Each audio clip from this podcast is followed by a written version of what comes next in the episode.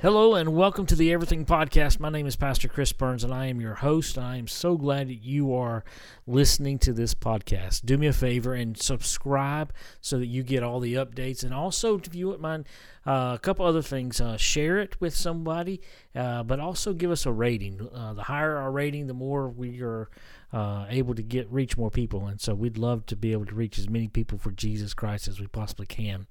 On today's podcast, I know we're going into the Christmas season, and I have a sermon that I was able to and had the privilege to capture last year around this time, and it's by a man named Pastor David McGee. Now, Pastor David has already gone on to heaven, and this sermon was done back in the late 90s, and it was a true blessing to me.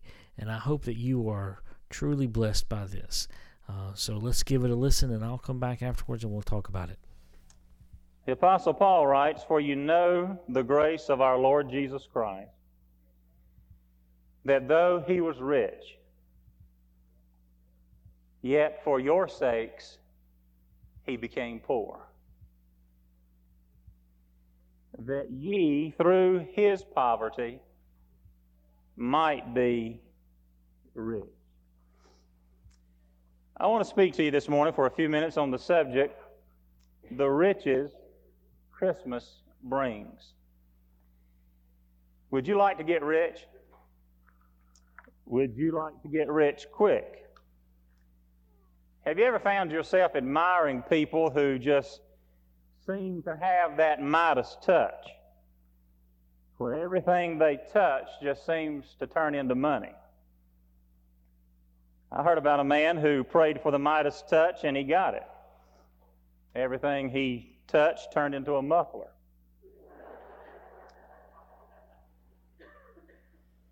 But have you ever thought of the riches that Christmas brings?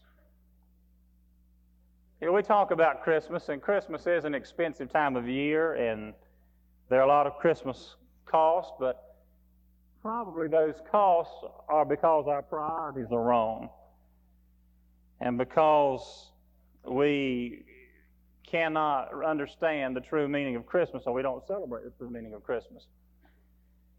I heard a parody not long ago of a Christmas story found in the Gospel of Luke. It goes something like this, but sad to say, it's true of so many of us. "And there were in the same country children keeping watch over their stockings by the fireplace. And lo, Santa Claus came upon them, and they were sore afraid. And Santa said unto them, Fear not, for behold, I bring you good tidings of great joy, which shall be to all people who can afford them. For unto you will be given a great feast of turkey dressing, cake, and many presents. And this shall be a sign unto you. You shall find the presents wrapped in bright paper, lying beneath a tree adorned with tinsel, colored balls, and lights. And suddenly there will be with you a multitude of relatives and friends praising you and saying, Thank you so much. It was just what I wanted. And it shall come to pass, as the friends and relatives have gone away into their own homes, the parents shall say to one another, What a mess to clean up. I'm tired, let's go to bed and pick it up tomorrow. Thank goodness Christmas only comes once a year. And they go with haste to their cold bed and find their desired rest." Sad to say, that is what Christmas is to so many people. This morning I want to talk about getting rich through Christmas. And I might add, getting rich in the right way, and getting riches that you can never lose. And if you're interested in that, I want you to pay attention to what I'm going to tell you this morning. As you read the text before us, you feel almost like the 5-year-old boy who had one line in his kindergarten Christmas play. He was playing the part of an angel, and his part was to say, I bring you good tidings. He'd rehearsed his line several times, and he really didn't understand what that meant, so he asked his mother, and he said, what does tidings mean? And his mother said, well, son, tidings means news. Well, the night of the Christmas play, it came time for him to speak his line, and He forgot his words there for a moment, and then he blurted out, he said, "Hey, have I got some good news for you?" Well, I've got some good news for you this morning. I want to tell you that you can get rich quick through Christmas. Now, before you begin today, dream about bank accounts and thick wallets. I want you to understand I'm not talking about money. In fact, if you watch carefully, you will find people who win these lotteries and all of these kind of things that most people who strike it rich quick can't handle sudden prosperity. I heard about a widow's son down in Texas who struck it rich with oil, and for Christmas he made up his mind he was going to show his mother how much he appreciated her and give her an unusual gift. So he went to a pet shop and said, "What's the most unusual and expensive pet you've got?" And the man at the pet store said, "Well, I've got a minor bird that's worth $300,000. And he said, "It's the only bird in the world that can recite the Lord's Prayer, that can recite the 23rd Psalm, the 13th chapter of 1 Corinthians. The Texan said, "Well, I'll take it. I don't care how much it costs." So he said, "My mom's worth all of that, and I'm going to send it to her." So he sent her the present. And so he was so excited about it, he wanted to call his mother and find out how she liked her new pet. And on Christmas morning, he called her, and he said, "Mom, did you get the bird that I sent you?" And she said, "Yes." And he said, "Well, Mama, how did you like it?" And she said, "Son, it was delicious."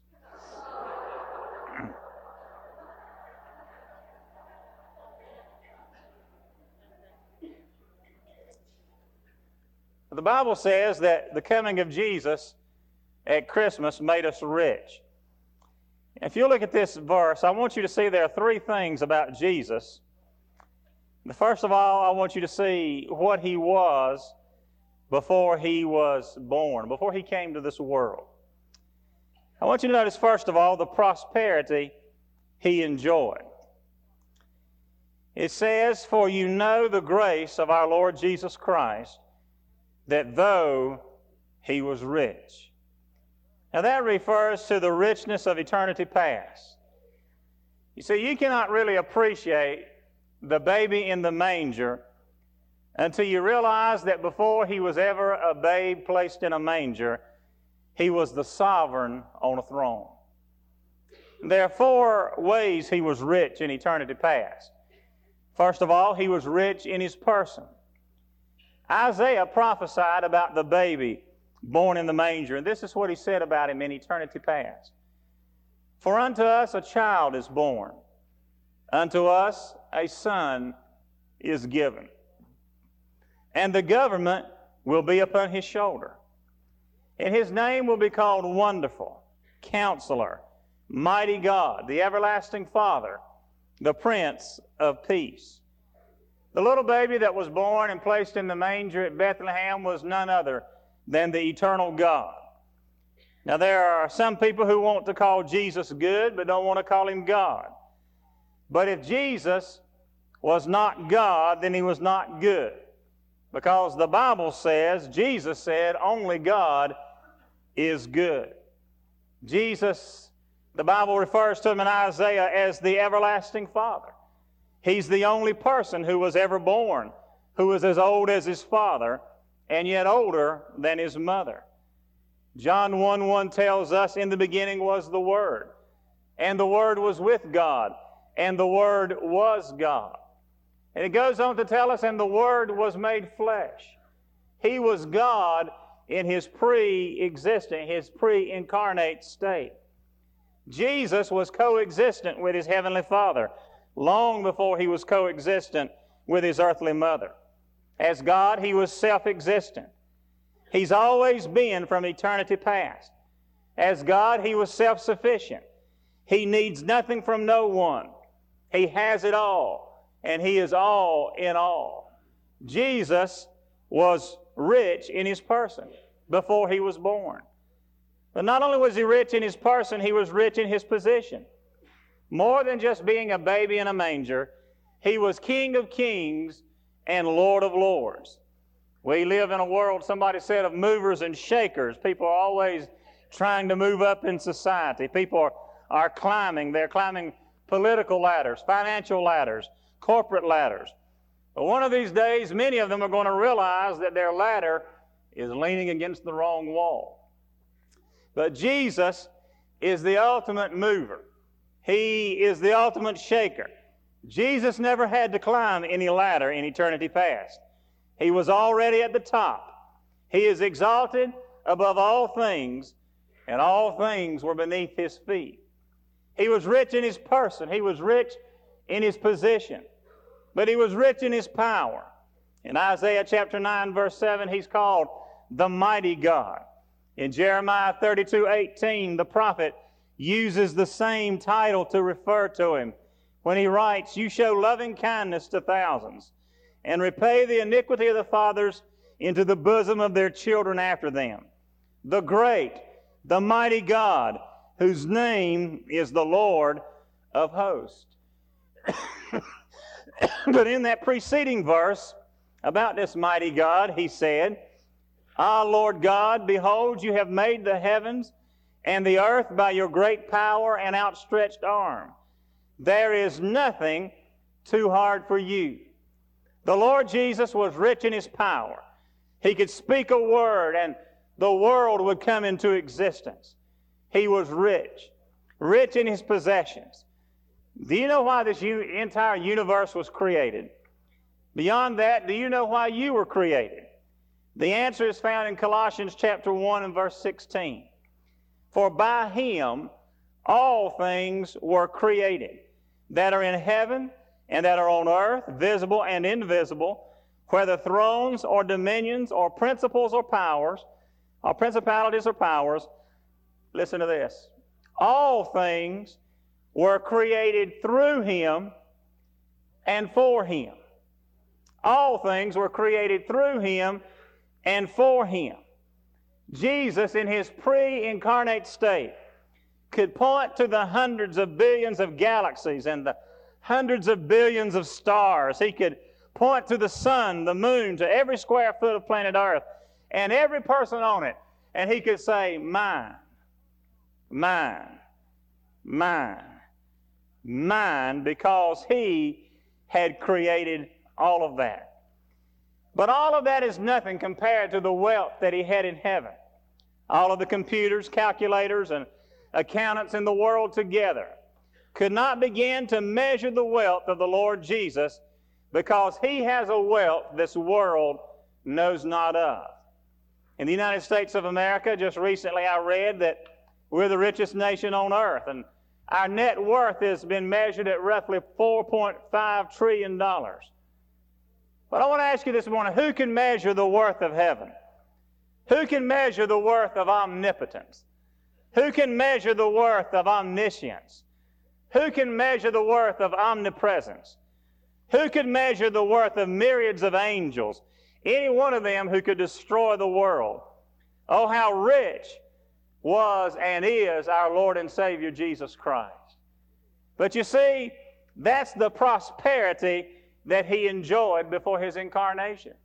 Before he ever came to this world, he was rich, he was wealthy, he had it all. He was the rich God, he was eternally rich. But not only the prosperity he enjoyed, but I want you to notice, secondly, the poverty he endured.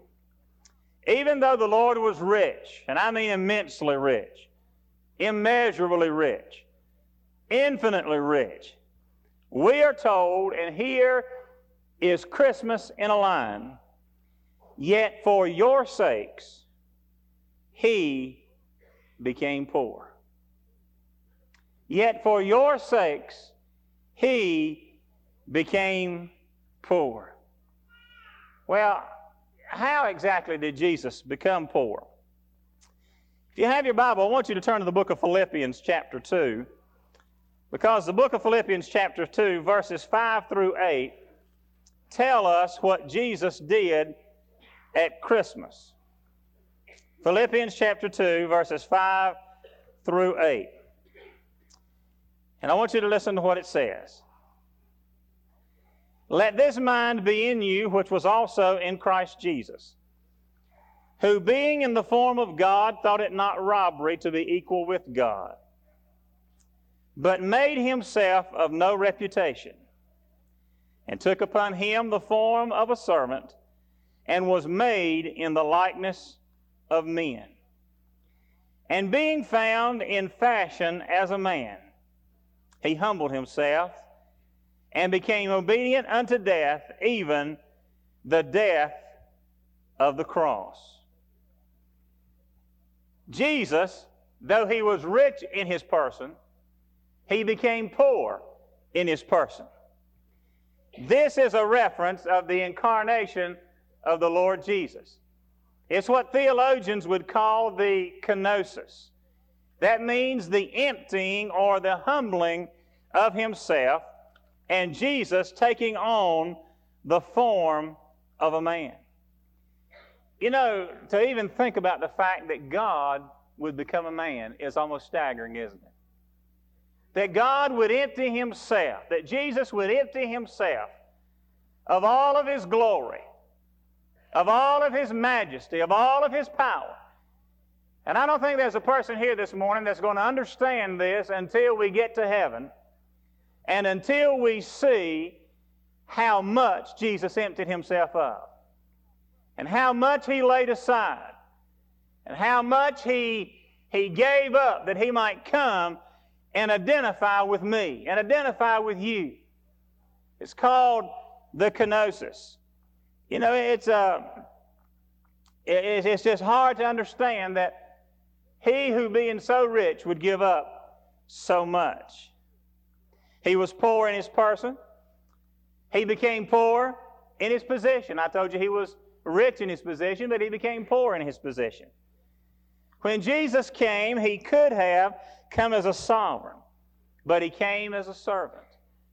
In Philippians chapter 2, verse 7, it says that he came taking the form of a servant. As God, the world served him, as the incarnate, as the pre-existent one, the eternal God. But when he took on the form of a man, he came to serve the world. Jesus even said in Mark chapter 10, verse 45, "For even the Son of Man did not come to be served, but to serve and to give his life a ransom for many." I like to think about the night that he came to this earth, the night that he was born of Mary. He became poor in his position. But when he became poor in his position, my friend, he gave hope to a hurting world. He gave hope to a hurting world because I can now identify with the Lord Jesus Christ. I can identify with him in his glory. I can identify with him in his majesty, in his power, the one who created the worlds. But I can identify with the fact that he was poor. I can identify with the fact that he gave up so much. And I can identify with the fact that he had so little. I can identify with the fact that he hurt like a man. I can identify with the fact that he took on the form of a man, and now, me being a man, I can identify with him in that. One of my favorite Christmas poems, I read it every year, whether it fits or not. And I'm going to do it again this morning, but I think it does fit. That when he came, how he gave hope to those people who had very special needs. The poem says, "That night in Judean skies, the mystic star dispensed its light. A blind man moved in sleep and dreamed that he had perfect sight. That night when shepherds heard the angel's song and moved about with fear, a deaf man moved about and dreamed that he could clearly hear. That night within the cattle stall slept child and mother cold. A cripple moved his twisted limbs and dreamed that he was whole. That night with newborn babe, a tender Mary arose to lean over a stable wall, when a loathsome leper smiled in sleep and dreamed that he was clean. That night within the mother's breast, the little king was held secure. A harlot slept a happy sleep and dreamed that she was pure. That night within the manger laid the sanctified who came to save. A dead man moved in sleep of death and dreamed there was no grave." When Jesus came and took on the form of a man and went through everything that you and I have to go through, even death itself, he gave us hope Hallelujah.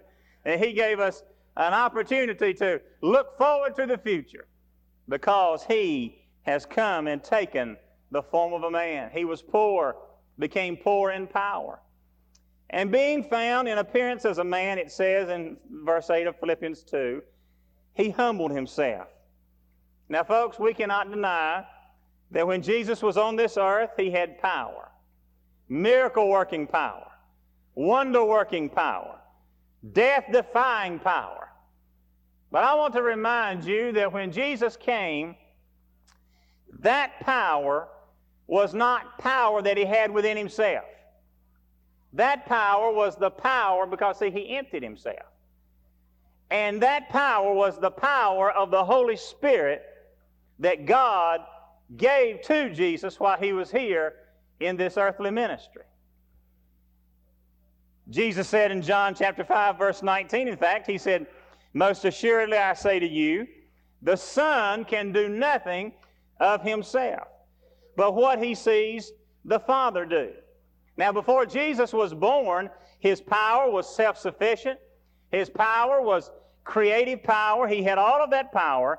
But when He came to this earth, He became poor, He humbled Himself, and became obedient, and even that obedience like a servant. And He did what the Father strengthened Him to do. In fact, you read the Bible, and you'll notice some things about the life of Jesus. You'll find, number one, He was conceived by the Spirit. You'll find, number two, that He was baptized by the Spirit. You'll find, number three, that He was led by the Spirit. You know, the Bible says He was led by the Spirit into the wilderness to be tempted. You will find that He died in the Spirit, and you will find that He was raised from the dead by the Spirit. He became poor in His power. He set aside His own power, and He received from the Father the power of the Holy Spirit to do the things that He did in this life. And as that, He's given us an example that if we will trust God, God will give us that same Spirit. The Bible says the same Spirit that raised Jesus from the dead shall also quicken your mortal body. And so we need to understand that what Jesus did, He emptied Himself. He became poor, poor for us. In fact, He was poor in His possessions. The Lord Jesus, who created everything in heaven, owned nothing on earth. From the time He was born until the time He died, He owned absolutely nothing. It's been said He was born in a borrowed tomb. He was born in a borrowed womb, and buried in a borrowed tomb. In order to pay taxes, He had to borrow money from a fish. In order to feed 5,000 people, He had to borrow lunch from a boy. In order to have the Last Supper with His disciples, He had to borrow an upper room. In order to ride into Jerusalem to His own crucifixion, He had to borrow a donkey. There was no room at His birth. There was no home in His life. There was no grave in His death. Jesus even said, "The foxes have holes and the birds have nests, but the Son of Man hath nowhere to lay His head." Now, you talking about living below poverty level, that's exactly what Jesus did. And when you stop and think about that, you ask the question why, and I can tell you in one word, the word is sin. Sin cost Jesus everything that He had. And I'm telling you, sin will cost us everything we have, which includes our eternal soul. Jesus said the devil is a thief and a robber, and hell is the eternal poorhouse where people spend eternity because they allow the devil to rob them of the riches they could have had in Jesus Christ. So we see, first of all, the prosperity He enjoyed before His birth. Throughout the eternal ages before He was born. But then when He came to this world, the poverty He endured. But last of all, I want you to see the people He enriched. We've seen the prosperity of Jesus. We've seen the poverty of Jesus. Jesus went from a sovereign to a servant, went from being a king on a throne to a criminal on a cross. What was the purpose of all of this? And I want you to underline it. I want you to remember these words throughout this Christmas season. Because here's the reason. That you, through His poverty, might become rich. That you, through His poverty, might become rich. You see, riches cannot be bought with a card, check, or cash. You cannot enjoy the things that money can buy until you possess the things that money cannot buy. If you want to know how rich you are, and I've told you this many times before, add up everything you have that money cannot buy and death cannot take away, and that's how rich you really are. That's what you have, that and nothing more. But who are the people that are enriched? Paul said that the Lord became poor, that you through His poverty might become rich. Who's the you Paul is referring to? He's referring to me, and he's referring to you. If you know the Lord Jesus Christ, let me tell you how rich you are very quickly. I've told you about the four things. You are rich in person. You see, a Christian is somebody who is in Christ and who has Christ in him.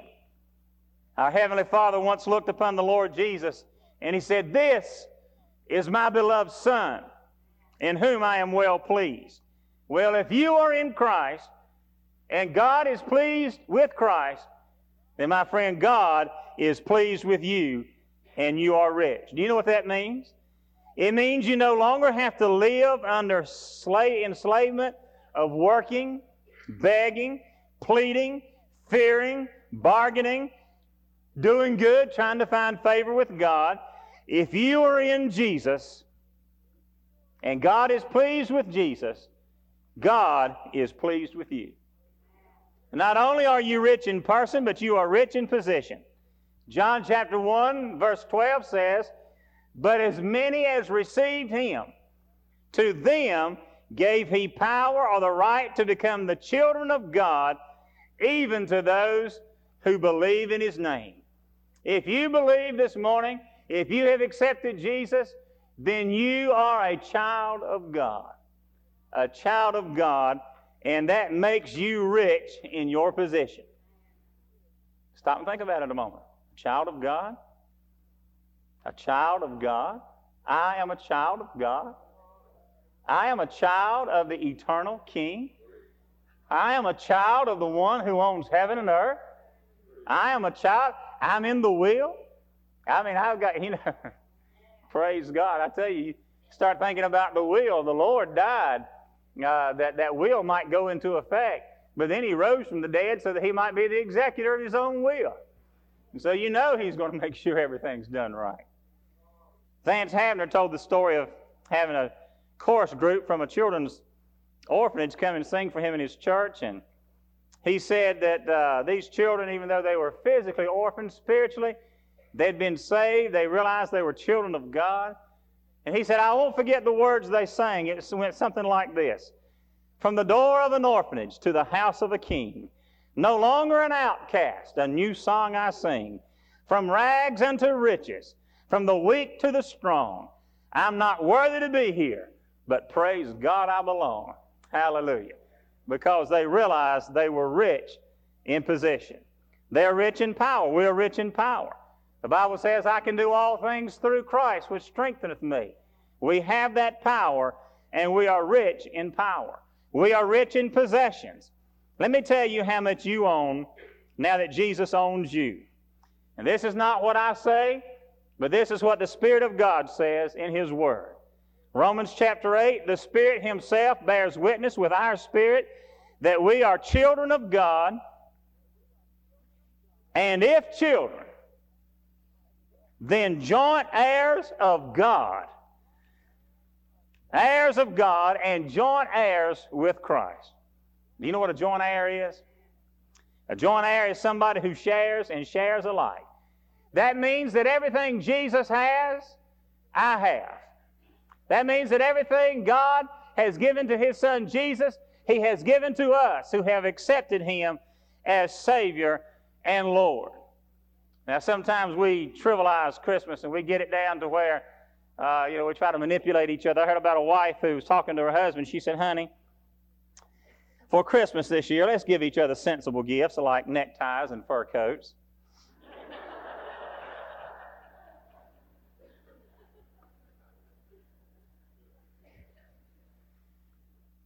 But I want to tell you folks this morning, there's something greater to receive for Christmas. And that is to receive the sonship of the Lord, of God. Because we can accept that through what Jesus has done for us.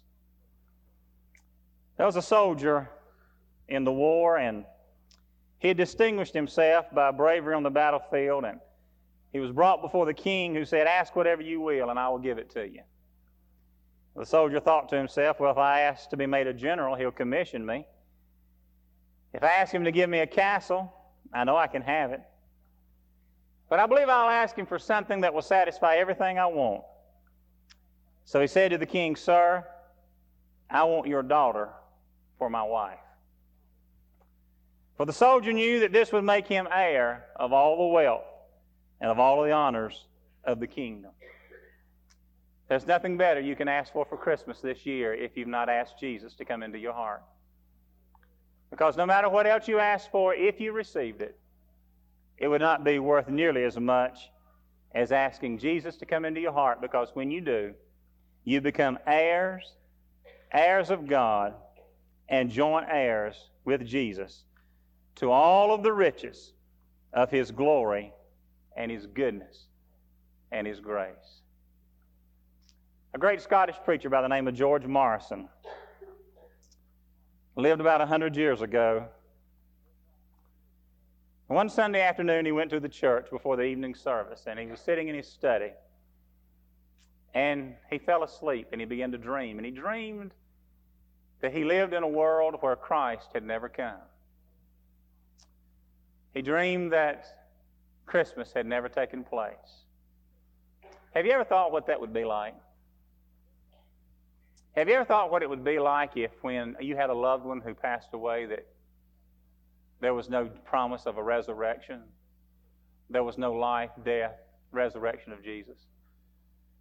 Have you ever wondered what it would be like to be sick and Jesus never to have come and never to have provided healing for us? Have you ever wondered what it would be like if Jesus had not come? And George Morrison said he fell asleep and he dreamed that dream, and he said it was, he awakened and he said he was just so burdened and depressed. But said as he sat there for a moment, he said it wasn't long and the choir had come and they had begun rehearsing the Christmas program. And he said they began to sing, joy to the world, the Lord is come. And he said as he listened to them sing, he realized that Jesus' coming was a reality, and how much hope and joy and peace that offered. Friend, I want to tell you this morning, Jesus was rich. And I want to tell you, He laid aside His riches. He laid aside His glory. And for our sakes, He became poor, so that now we might have His riches that are waiting us in glory. Thank God for Christmas. Thank God for the incarnation, that God became man and dwelt among us, and now we have the hope of eternal life. I want to ask you to close your eyes, if you would, just for a moment. Musicians, would you come? I wonder if there's a person here this morning who would say, Brother David, I'm not a Christian. I've not accepted Jesus as my Savior. I've not accepted Him as my Lord. I've not received from Him that eternal life. I've not received from Him the gift of salvation. And I need prayer. Would you lift your hand while no one's looking? And by that, just say, please remember me in prayer. I need prayer this morning. I'm not going to embarrass you, but if you could just say, I need prayer. We want to pray for you today. Is there one? Is there one? I wonder if there's somebody here this morning and say, Pastor David, I have a real need this Christmas. God knows all about it. I feel a little bit like Simeon, and I feel a little bit like Anna, who were waiting for the Lord. And it seemed like in their waiting, surely the years got long. And I'm waiting for my deliverance. I'm waiting for a special need to be met. But I need God's strength this morning to help me wait. Would you lift your hand while no one's looking and just say, please remember me. Thank God for that hand. Thank God for that one. Thank God for these hands all over this congregation. I enjoy listening to Pastor David. He always, of the ones that I have captured, has always just given nuggets of wisdom and encouragement. And he just simply talked today about how Jesus came to die for you and for me, and gave his life for us. He gave up everything to come to this earth just to know us. And so that's who our God is, and that's pretty awesome. And so I pray you have enjoyed this. Thank you for listening. Again, I am in awe of everyone that always chooses to listen. But if you wouldn't mind, do a couple things or a few things for me. Number one, subscribe to our podcast so that you get all the updates and so that you know that when a new podcast drops. We're trying to get these every week. We've got all the new equipment in, and everything seems to be working the way it's supposed to. And so be sure and subscribe, and if you wouldn't mind, share with a friend. If this has been encouraging to you, share with a friend, and then also give us a good rating if you don't mind. I hear people say, give us a rating, give us a rating. I'm gonna ask for a good rating, just so that we are able to continue to get the word out there. And so thank you for listening. I pray that you have a wonderful Christmas season, and with your family and friends and acquaintances, and maybe ones that you don't know. Maybe you'll make new friends this year, and just love people. And share hope. We're in a part of time that we've never been in, with the pandemic and all the stuff that goes on with that. And we could just really use some hope and some love. And so be sure and share that with everyone that you come in contact with this season, this holiday season, especially the cashiers and the front-end workers of the retail stores and the stockers and all those people.